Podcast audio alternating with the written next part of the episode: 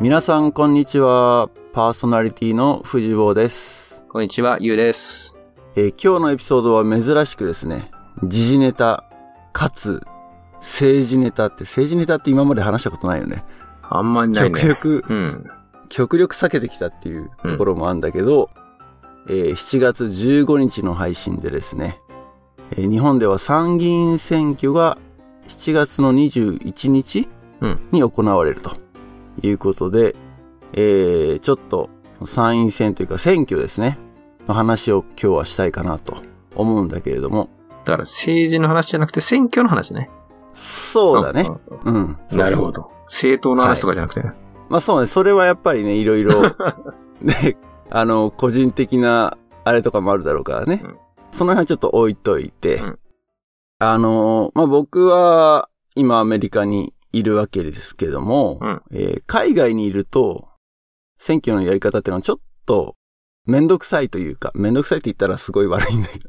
まあ、あの海外に住んでいる先人の人たちが、まあ、道を作ってくれて、海外でも今、投票ができるとうん。いう状況にあるんだけれども、まあ日本だと、うんと、俺が覚えてる限りだと、その選挙の、なんていうの、チケットみたいなのが送られてくるんだよね、家に。はがきが届くね。あ、はがきが。うんうんうんうん。で、それを持って、投票所に行くと。そうんうんうんうん。で、今回は、えっ、と、投票は2種類んえっ、と、参議院選挙だけど、うん小選挙区政党比例代表とう。ああ、そういう意味ね。 2つだよね。だから、2票あるっていうか、はい。うん。だと思うんだけど、まあ、それは、えっ、と、海外にいても一緒で、うん。で、まずですね、俺の場合はどうやってやるかっていうと、えっ、と、選挙の、その、投開票日が21日でしょうん。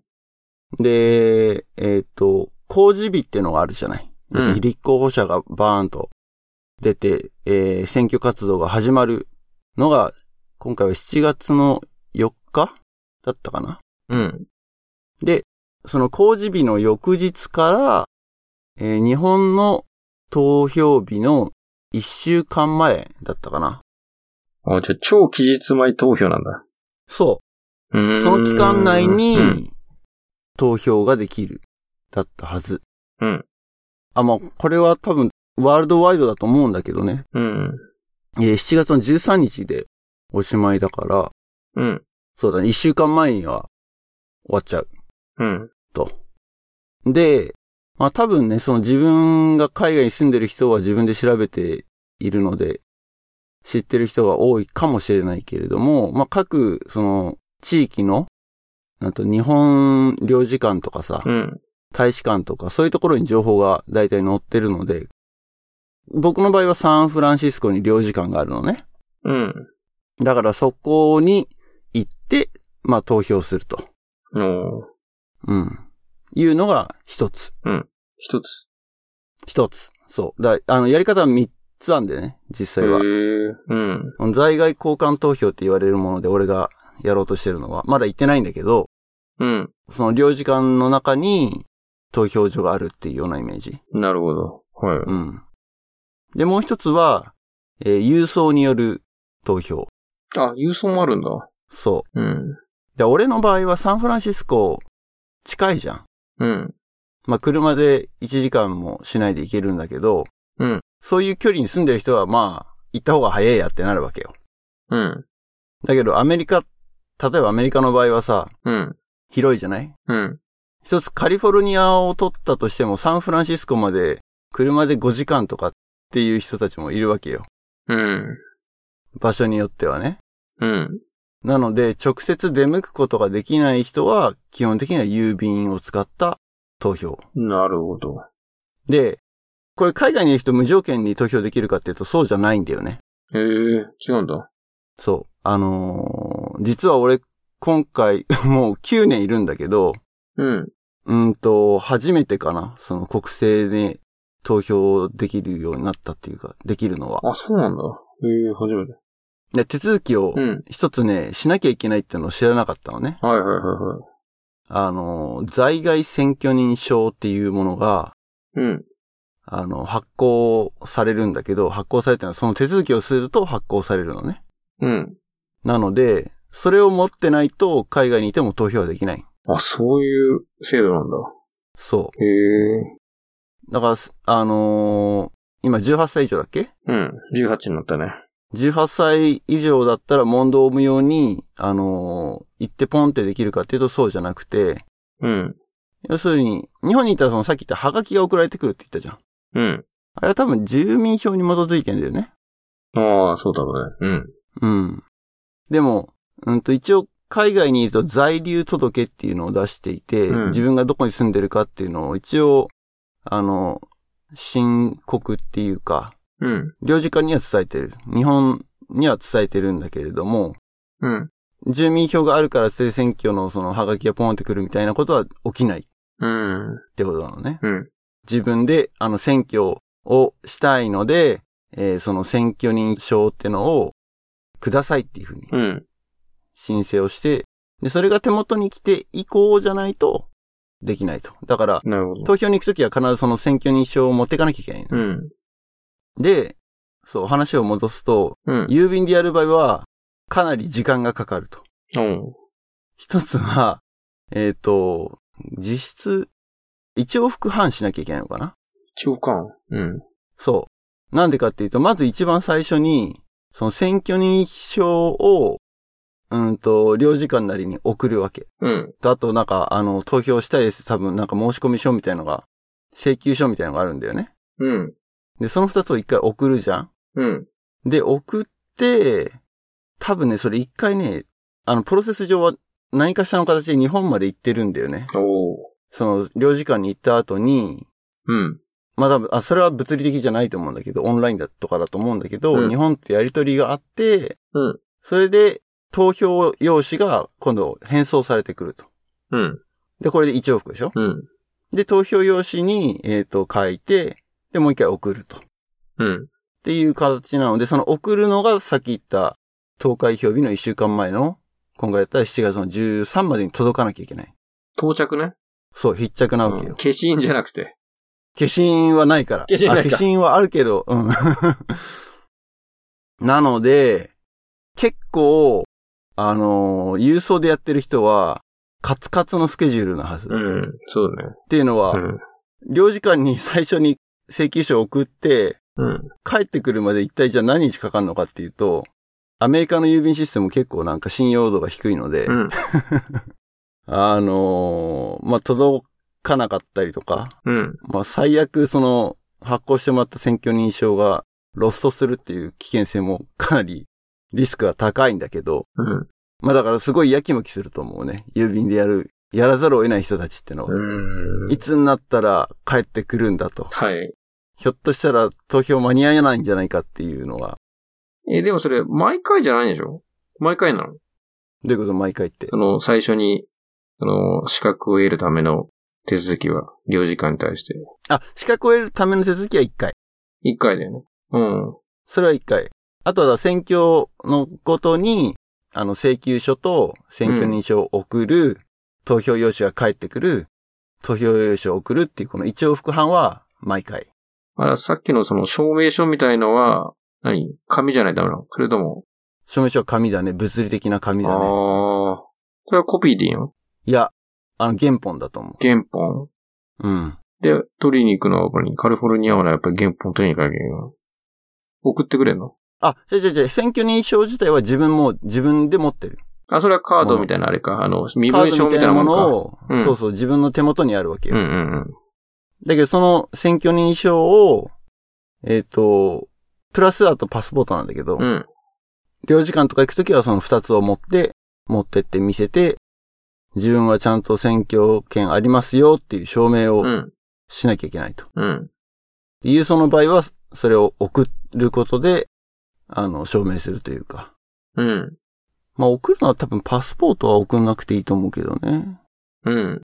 まあ、だからそうそう。それがだから、まあ、二つ目あと。うん。うん。で、最後の三つ目は、えっ、と、今、うちの嫁さんが日本に帰ってるんですけど、うん。その国内で投票するっていうこともできると。おーあ、それに合わせて書いたの。いやいや、だいぶ熱心だな。 いやいや。うん。で、そう、日本国内にいる場合は住民票をまあ彼女は入れてるんだけれども、うん。はがきが届くかっていうと届かない。うん。確か、一時帰国じゃなくても、うん。本帰国って駐在の人とか言うんだけど、うんもう気にしてアメリカから日本に帰っちゃいますっていう時でも、うん多分、うんと、正確な数字はちょっとわかんないけど、選挙の3ヶ月前に日本に入ってないと投票権はもらえない。もう、はいはい。3ヶ月前。それあれだよね。あの、短期間で OK だと、その瞬間に、ある政党の党員たちがダーッと移動してきちゃう可能性があるからじゃないそういう可能性がある からなのかね。まあそういう戦略もあるのか。うん。うん。人海戦術を使うことはそう。可能なのか、ね。集合みたいなわかんない。うん。すごいな、それは。うん。そう、だからまあ、あのー本帰国っていうか、ね、日本にもうそのまま戻りますっていう人の場合でも、うん。えっ、と、住民票入れてから3ヶ月以上経ってないと投票多分できなかったはず。うん。うん。うん。で、えっ、と、うちの嫁さんの話に戻すと、うん今一時帰国ですと。うん。その場合は3ヶ月経ってなくても、うん。えっ、と、その3ヶ月の空白期間があるじゃないうん。その選挙は日本のシステム、日本国内の普通の投票の仕組みでは3ヶ月は投票できないんだけど、その間はうん。さっき言ったその在外選挙認証を持ってけば、えっ、と、期日前投票も、不在者投票も当日の投票所での投票もできるとうん。いう話なので、うんえっ、と、その、日本に帰るって人はちゃんとその選挙認証を持っていかないといけない。おー。それは、忘れたらもう、できないのか。できない。あー。うん。問い合わせてとかはないんだね。そう。もうそれは、まあ、少なくとも、はがきは送られてこないからさ。まあそうだね。うん。自分から、あの、アクティブに行かないといけない。うん。でも、うちの嫁さんはまんまと忘れたん だけど。忘れた。そういうオチ。うん。 あの、送ってあげればいいじゃん。間に合わない。いやー、それはて結構リスクが高いよね。 高いよ。送るって、まあ、あのーうん、EMS とかで送れなくないと思うけど、うん。その、ロストする危険性が非常に、あ、そうなんだ。うん、心配になってしまうな。なるほど。いや、まあ、ちゃんと、うん、プライオリティメールとかでトラックできるようにしとけばうん。いいっちゃいいけど、まあ、そう。フェイスタイムで話をして、うん。あのーね、選挙あるの知ってるって言ったら知らないって言ったから、 まあいいかなと。 それはどこの地域なのその、出る前のあのね、えーっと、俺の場合は、うん。最後に住民票があった場所と、うん。えー本籍地が一緒なのね。ああ、はいはいはい。そのだから俺はあんま混乱しないんだけど、うん。多分本籍地。あ、最後に住民票があった場所ではないと思あ、そう。う。うん。まあ、でも、そうなるのか。うーん。な、俺は、今回の参院選に関しては千葉県の、うん。あの、候補者うん。に対して投票するってことですね。なるほうん。ど。ええでも面白いね。なんかいろいろ、そういう仕組みが。そう。だからこれはだからね、領事館まで行けない人たちってのは本当多分、すごい大変だろうなってうん思うっていうか、まあうちらも結局、ね、俺の場合も結局のところ、まあ期間がトータルで2週間ないんだよね。うん。あ、2週間はあるか。あ、3週間ぐらいか。 5日から21日だから、丸々2週間はあるのかな。うんだけど、情報がさ、うん。その立候補者に関する情報が、うん。の収集が結構大変っていうか、そうだね、確かに。いや、日本にいる人たちは一体どうやってやってるのかちょっとよくわかんないんだけど、うん。選挙カーでバーって回ってきたりとかも今だにあるんでしょなないのかないや、なくはないよね。あるっちゃあるよね。で選挙なんとかよろしくお願いしますって、うん。うん。名前をひたすら言ってるからさ、その人が、どこの政党で何ていう名前かは分かってても、うん。どういう人かは分かんないじゃそうね。うんん。。どういう考えを持ってる人かとかさ。うん。だから、そういう話を聞くんだったらなんか駅前とかの街頭演説とか、うん。まあ選挙カーでも途中で止まって街頭演説やったりとかしてるみたいだけどね。うん。うんそういうのを聞かないと、まあ聞くのがまず一一つの手じゃないうん。あとは、おそらく NHK とかで政見放送うん。ってのをやるよね。うだん。からそれを聞くっうん。うてのがもう一つ。あとは、もうネットだよね。ん。ネットだね。でもそれこそネットの情報って、あれその、各候補者のページってことそうそうそうそう。ああ。なるほど。で、結局ね、俺らとしては、海外に住んでる者としては、最初の二つはもうないわけよ。うん情報源としては。うん選挙カーも街頭演説も、うん。政見放送もないわけよう。んうんうん。海外に放映してるチャンネルがあるのかなわかんないけどね。でもそれだってね、全国、あの、47都道府県あるわけだからさ、うん。それを全部垂れ流してるかって言うと、うん、どうなんだろうな、やってんのかな。まあまあ、とりあえずその情報源はないと、立たれてると。うんうん。そうすると、まあ、俺今回やったのは、ええまあ、千葉県は6人の立候補者がいるんだけど、うん。えっ、と、その、各選挙区の、えっ、と、立候補者と所属政党の一覧表みたいなのは、一応なんか PDF で置いてあって、うん。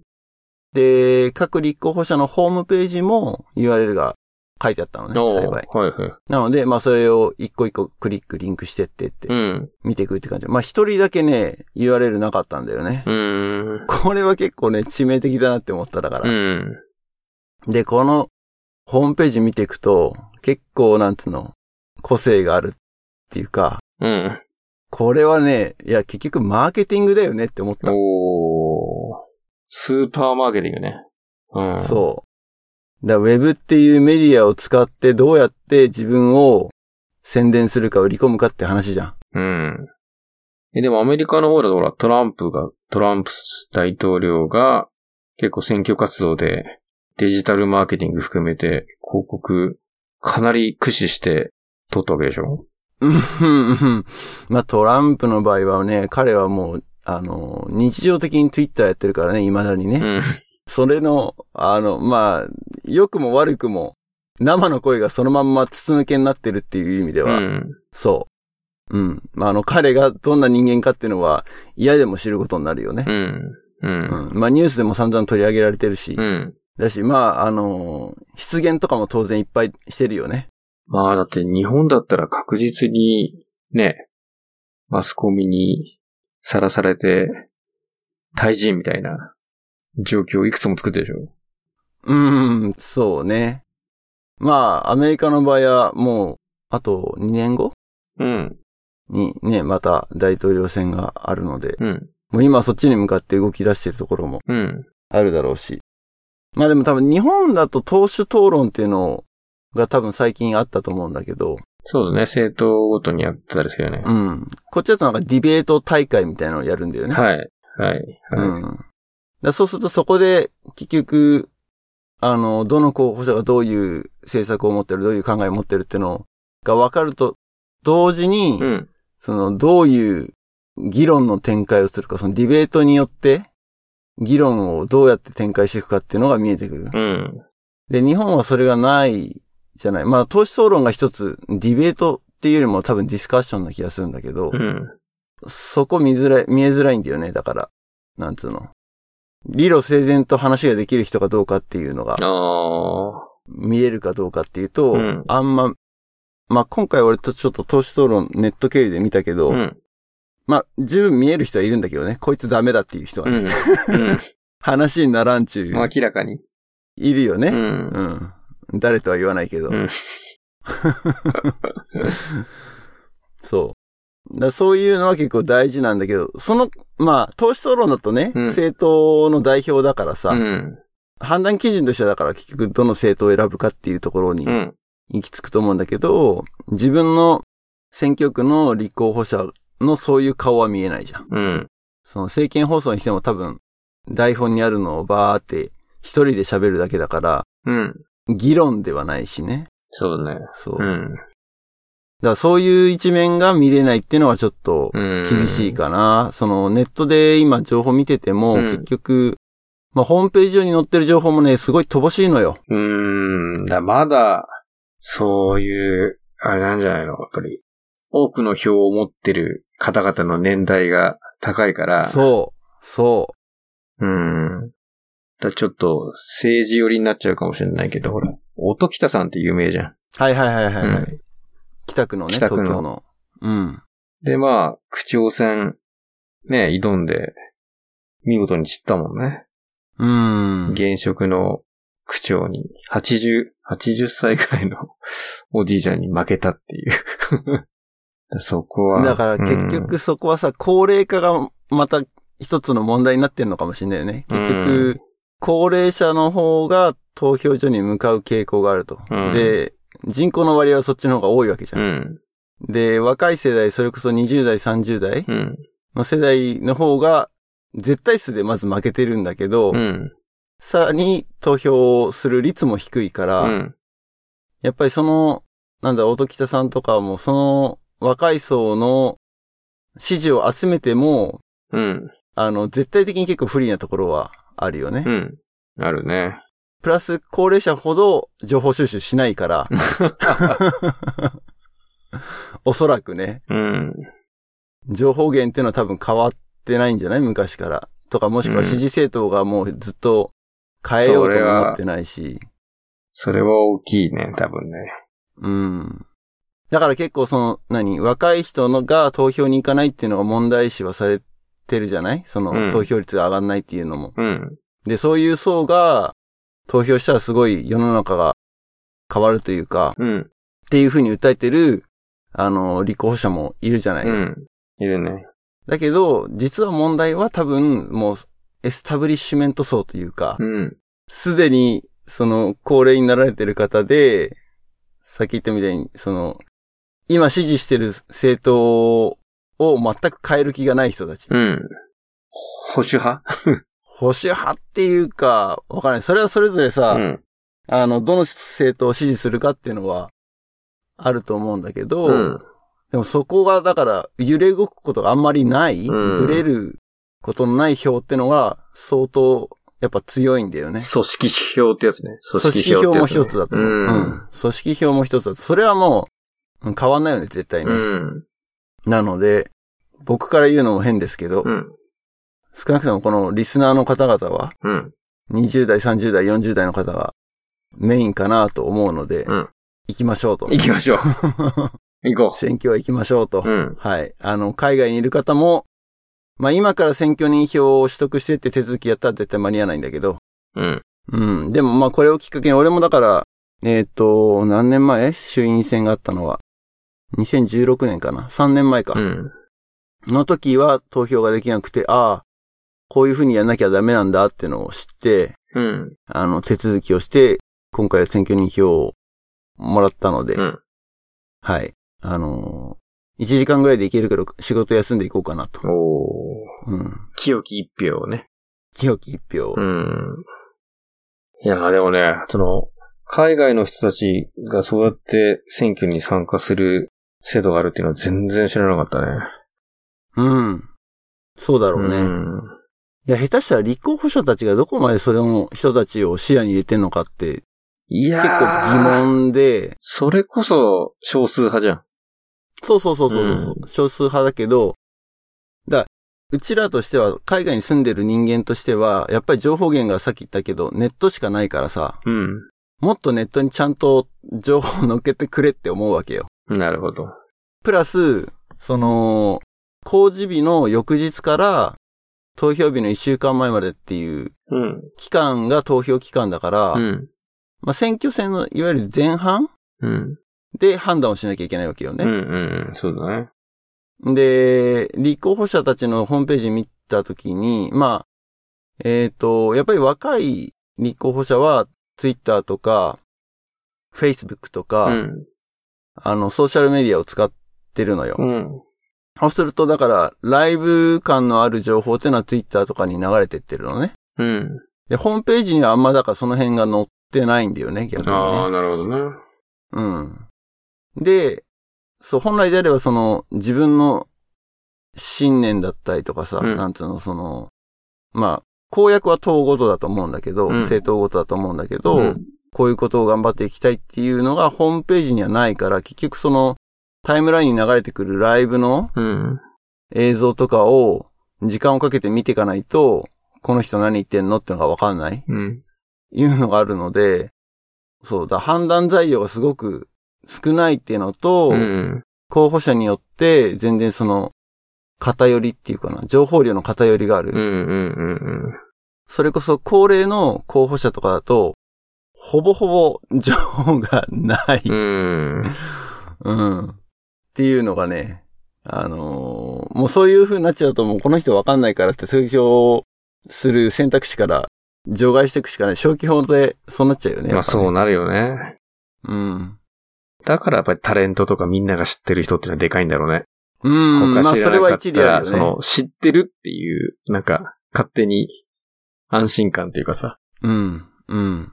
ね、どこの馬の骨ともわからない、ね、候補者に入れるよりは、まあまあテレビも出たし、ね、有名人だし、うん。この人に一票入れとけばとりあえずいっかみたいな層がいいるんだろうね。うん。まあでも行かないよりは全然いいと思うからね。タレント議員に投票するでもね。うん。まああとはね、有権者がどこまでそう真面目に情報収集するかっていう。俺は結構今回はいろいろ興味持ってうん調べてったけうど、んうんうん。日本にいる人たちはどうなんですかね いやー、もうね、ちょっと政治的な発言になるけど、 あれだよね。うんまあ、その会見と、あとは消費税が一応争点だよね。だかうん。らそこがどういう立場でどういうかって話なんだけど、逆に言うとそれ以外ってなんかまあみんな同じようなこと言ってるからなかなか難しいよね。うん。あのーそうね。今回の選挙の争点にはしないとは言ってたけど、でも直前に紛失したあの年金問題とかね。うーん。まあまあ、いろいろ問題はいっぱいあるからね。問題っていうかね、うん。その対応がってこと対応が、いや、俺が見てる限りだと、まあ、あの、まあ、対応がだよね。うん。そうだね。あの、政府の対応が、うん。まあ、クエスチョンなこともあるしう、ん。うん。まあ、いろいろ、不正と言いますか、うん。もうあったわけじゃないですか。うん。いわゆる盛りかけ問題とかうん。から始まって、公文書偽造とか、うん。なんか、だんだんなんかひどくなっていくなっていう感じを、俺は見てて思ったけどね、なんかね。いや、なんかもう麻痺してるよね。そう、麻痺しているし、あの、ジャーナリズムが機能しなくなってるとか、メディアがね、うん。機能しなくなってるっていうのが一番大きいと思うんだけど、うん。なるほど。鑑定が強すぎってやつですね。そうですね。うん。まあだからそれがだからね、ひっくり返せるのが、ひっくり返す、ひっくり返す前提に俺言っちゃってるけど、 それじゃダメだけど。あの、まあ変えたいと思う人は変えられるのうは、ん。選挙が一つの、であり唯一うのん手段ではあるので、うん。少なくとも、だから、さっき言ったみたいに、別に高齢者対若い世代、現役世代っていう構図じゃないけれども、うん。圧倒的にやっぱね、数で言ったら全然不利って言ったら変だけど、うん高齢者の方が圧倒的に 多い。プラス、ね、あの、既存の政党に入れるっていう人たちの方が多いと思うので、うん。おそらくね。まあなので、えー、配信の約1週間後でございますけれども、 はい。僕らがこ れをね、あのー時事ネタとして取り上げたかったのは、ちょっとそういうとこですね。なるほはいど。。はい。なんかまた俺ばっか喋っちゃったね。やっぱ大丈夫で海す外の話をすると。いやいや、すごいね。そういう情報が、ね、日本にいるメンバーには新鮮だからね。うん。いや、俺もだから初めてだから投票場がどうなってるのかってのもうん。わかんないんだよね。日本と同じような感じなのか、あの、紙は一緒なのかなあの、曲げて入れるやつ。そこは一緒じゃないかな、多分。うん。そのシステム的にはその投票するやり方自体は変わらないはずだからね。うん名前を書いて、うん。あのー、立候補者の名前もしくは政党の名前を書いて、うん。投票すると。うん。うん。うん。で、それ多分物理的に日本まで行くのかどうかはわかんない。うん。ちなみにあれあれだよね。あの紙って折り曲げて入れるけど、ちゃんと開くようになってるんだよね。そうそうそうそうそう。ペコって。形状記憶みたいな。うん。いや、でもほら、選挙区が人それぞれ違うからさ、うん。 47都道府県、選挙区自体は47あんのかなちょっとそこわかんないけど、少なくとも47はあるうん。わけじゃん。うん。うん。うんって。ことは投票する箱がよん47個あんのかな 千葉県の方はこちらへ、みどうたないんだろなう東京都の方はこちらへ、みたいいやな。 100%ないね、それね。でも確かに。でも、でもだよでもだよ、うん。うん。ああ、でも振り分けをする人は見えちゃうのはいいのか、別に。うん。その、日本の投開票日の前にう、ん。中を見ちゃいけないんじゃないのって思うわけ。いやいやいやいやいや。と、あれ、期日前投票のやつって、事前にやってるんじゃないのやってないのか開票日はあああ、のそういうことか。投はいはいはい。同じじゃん、うん。そうか。期日前投票はあくまでその投票ができるだけで開票はしないはずだから、ええじゃあやっぱ届けてんのか。箱ごと届けてんじゃないのってか、箱ってか、箱になるのかな箱じゃないのまかあね。何かしらの、わかんないけど、その投票箱あるわけじゃん。うん。か、封筒かうん。